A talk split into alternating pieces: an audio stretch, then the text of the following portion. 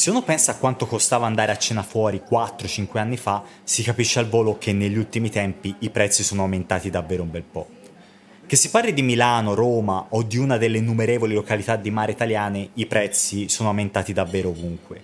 E se si escludono certi circolini o le pizzerie dei campi sportivi, ormai spendere meno di 35 euro per una cena completa è davvero impresa ardua. Ecco, questo rialzo dei prezzi, che ovviamente non è limitato soltanto a una cena o una t-shirt da comprare, si spiega con un fenomeno molto semplice, l'inflazione. Caso Zero Media presenta Banana Spread, un podcast di Paolo Lenzi. L'economia spiegata facile. L'inflazione è un fenomeno macroeconomico che si misura con un numero percentuale e che sintetizza l'aumento del livello dei prezzi dei beni e dei servizi in un certo periodo di tempo. Per contenere questo movimento al rialzo dei prezzi, le banche centrali hanno uno strumento principale di politica monetaria, quello di alzare i tassi di interesse. Alzando i tassi di interesse le banche centrali mettono in moto un meccanismo che attraverso diverse logiche conseguenze genera degli effetti rilevanti sull'economia reale. Con il rialzo dei tassi di interesse infatti le banche centrali rendono più costoso il denaro per le banche tradizionali. Ma essendo più costoso il denaro per le banche, le banche, come è logico che sia, ribaltano questo maggior costo sulla loro clientela, iniziando ad erogare finanziamenti a tassi più alti. Erogando soldi con interessi più alti diventerà più costoso anche per le imprese e per le persone prendere soldi a prestito per comprare ad esempio un capannone, un macchinario o per comprare una casa o un'automobile. Quindi con prestiti che diventano più costosi il comportamento delle persone è abbastanza scontato, perché chi non ha da parte risparmi molto consistenti avrà meno soldi a disposizione.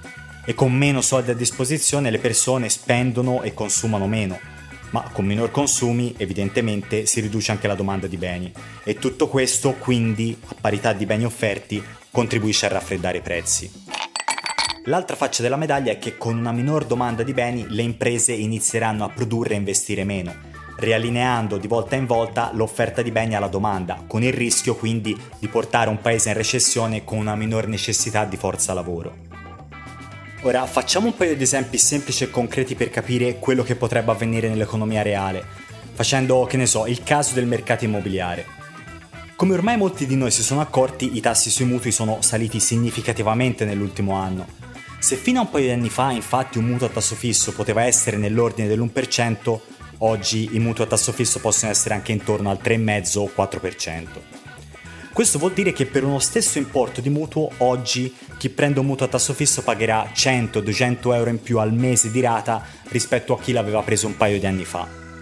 Quindi con i tassi dei mutui più alti probabilmente ci saranno meno persone nel prossimo futuro disposte a comprare una nuova casa per ragioni di investimento o per andarci ad abitare. Questo atteggiamento, come è logico che sia, contribuisce a ridurre la domanda per operazioni di compravendita immobiliare ma con una minor domanda di abitazioni anche la costruzione di nuove abitazioni e le ristrutturazioni stesse si ridurranno.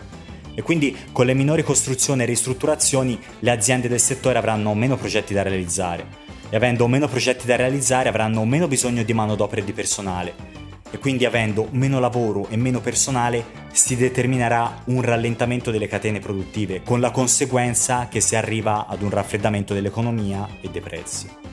Un altro esempio di come il rialzo dei tassi di interesse possa impattare le scelte degli individui lo possiamo fare nel settore automobilistico. Prendiamo il caso di un padre di famiglia che vuole comprare una nuova auto. Se questo padre di famiglia non ha molti risparmi, potrebbe pensare di prendere una nuova auto facendo un finanziamento. Il problema è che oggi i tassi sui finanziamenti sono ben più alti rispetto a quelli di qualche anno fa e quindi è ragionevole pensare che il padre decida di posticipare il cambio dell'automobile.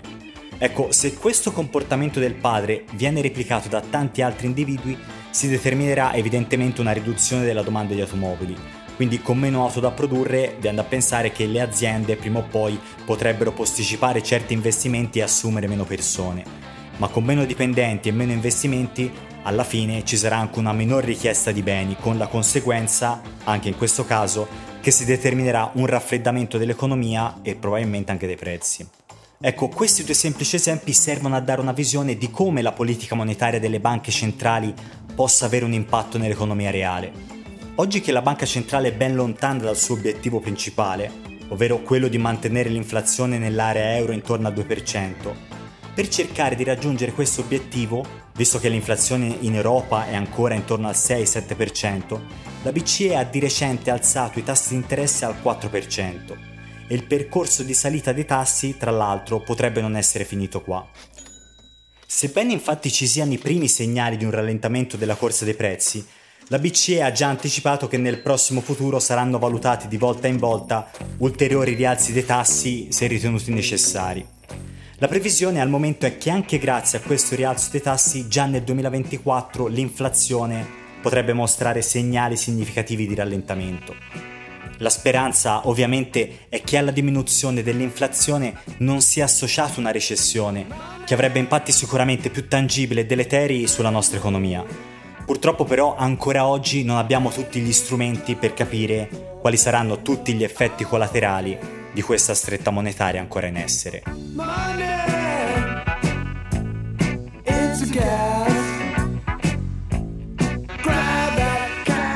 Banana Spread è un podcast di Paolo Lenzi prodotto da Caso Zero Media.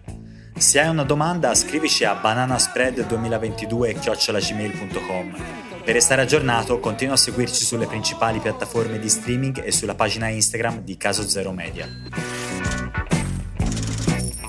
Money,